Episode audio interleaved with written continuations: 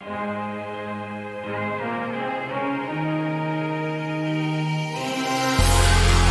standing on the word of scripture. If you are to be standing with you, never are we gonna budge. We ain't going nowhere. We standing on the word of scripture. If you are to be standing with you, because of His grace and love, we ain't going nowhere.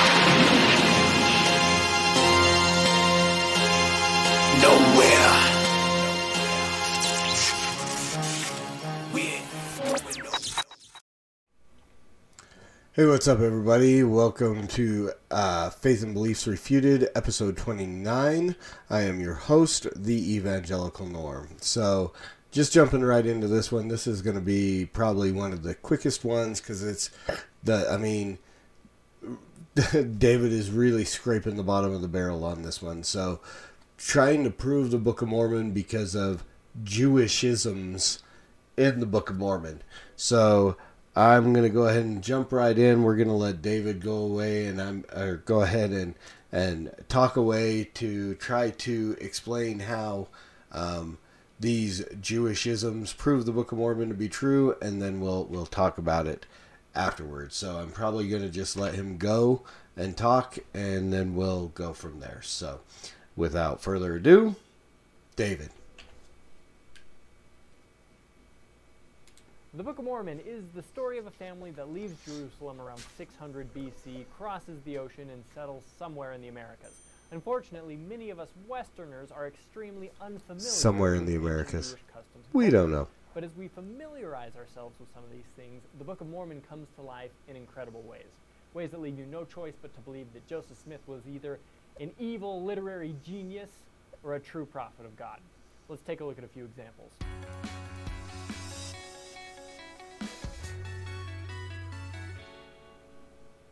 The righteous people of the Book of Mormon lived the law of Moses during Old Testament times. The wicked were condemned for disobeying the law of Moses, but it's fascinating how that shows up in the Book of Mormon. let's just notice really quick the again the early on taught issues of uh, the righteous people were white and the non-righteous people were those were obviously native american almost looked kind of asian um, savages if you will um, barbarians if you will. Um, this was the teaching of the early Mormon church that the righteous people were white and delightsome, and the evil people were given a dark skin color. So again, even in the pictures and stuff, we still see the the subtle uh, racist um, undertones of that in here. So I just wanted to point that out because again, I mean, I'm really surprised they didn't go to more. Um, lengths to not show something like that. But we'll let him continue on. Mormon. It doesn't just say they disobeyed the law of Moses. Instead, it gets incredibly specific. Deuteronomy 18 in the Old Testament commands against witchcraft and sorceries. Alma 119 Nice says Harry those who Potter. did not belong to their church did indulge themselves in sorceries. Deuteronomy 11 and 12 commands not to eat beasts of prey and commands not to drink animal blood. Jarom 1 6 in the Book of Mormon says the Lamanites loved murder and would drink the blood of beasts.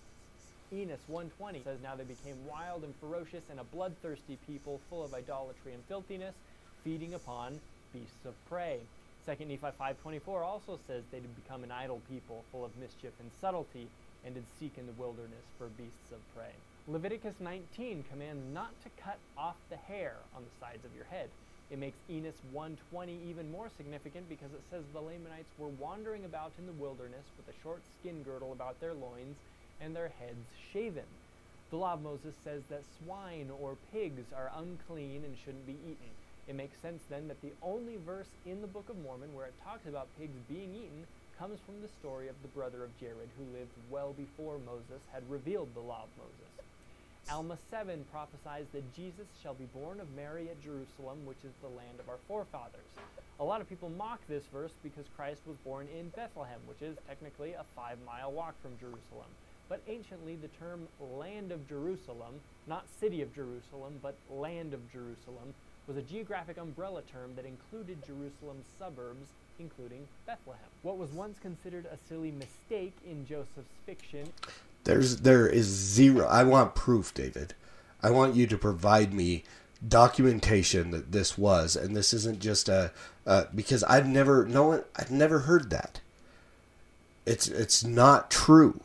It's it's literally a lie unless you can provide me with with some kind of proof that this land of Jerusalem was used as a uh, umbrella term to cover all of everything around Jerusalem then you're making stuff up. This is called apologetic acrobatics, trying to prove the Book of Mormon to be true. I've never heard this, even as a Mormon when I was was LDS. I never heard this. This is it's it's simply not true. It's simply a cover up, trying to uh, overlook a mistake that Joseph made, and it's it's simply not true. is now actually a cool little nugget suggesting the book's authenticity. No, it's not.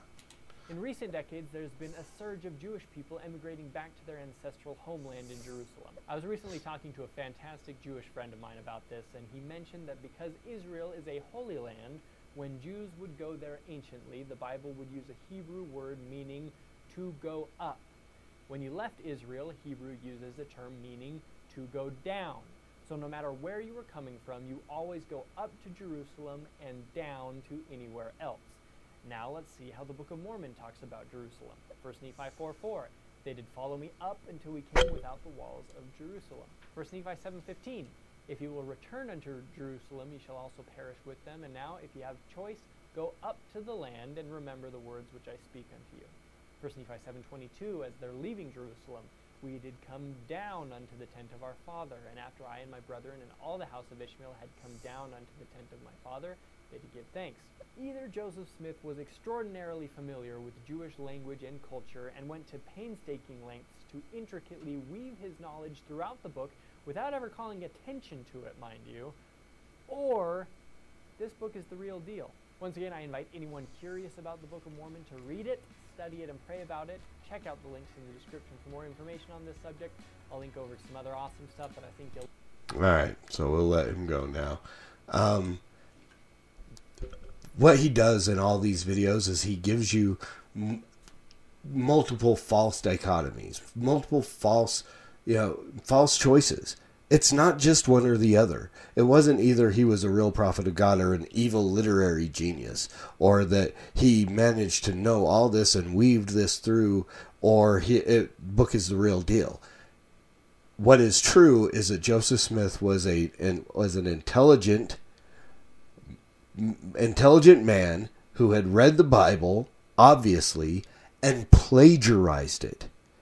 So no, he wasn't an evil literary genius, and he wasn't, and it and it doesn't mean that the book is absolutely true. It means that Joseph Smith was a clever, intelligent plagiarist of the Word of God, and worked that into the Book of Mormon, which is, I mean, and you know, okay, we can point out little things that might be, okay, swine and the law of Moses and this and that, which is easily done just by reading the book and then taking those things and taking them over and putting them in another book. It's not that hard to do. It's really not. This is probably the the weakest, like I said, this is scraping the bottom of the barrel to try to prove the Book of Mormon to be true because I mean there's so many things that are bad in the Book of Mormon, but yet here we're trying to find it. We're trying to drum up those scenes. You know, it's oh well, I called Miss Cleo and she guessed my date, the month of my birth, right? But everything else was wrong. Well, yeah, she she must be a real psychic. There's so much wrong with the Book of Mormon that trying to pick out these little things that don't even really mean anything to try to prove it true is serious apologetic acrobatics and really, really scraping the bottom of the barrel. So none of this, none of this proves the Book of Mormon to be true. It really probably proves more that the Book of Mormon was plagiarized. So there's that.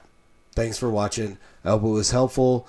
Christian, if you're watching this, uh, actually, First Mormon, LDS friend, if you're watching this, investigate the truth and the things that are wrong with the Book of Mormon. Investigate the things that are wrong with the doctrine, the things that are are false in the teachings of the church. Go and read John 1 1 through 18 and just see how much that section of Scripture contradicts everything that is taught in the LDS Church. And Christian, if you're watching this, again, I hope it was helpful. I hope you can take this and, and use this if ever if anyone ever tries. I'm seriously doubting anyone's going to try to use this as an argument for, with you to prove that the Book of Mormon is true. But hopefully this helps. And as always, preach the gospel at all times. Use words; they are necessary. And until next time, Soli Deo Gloria.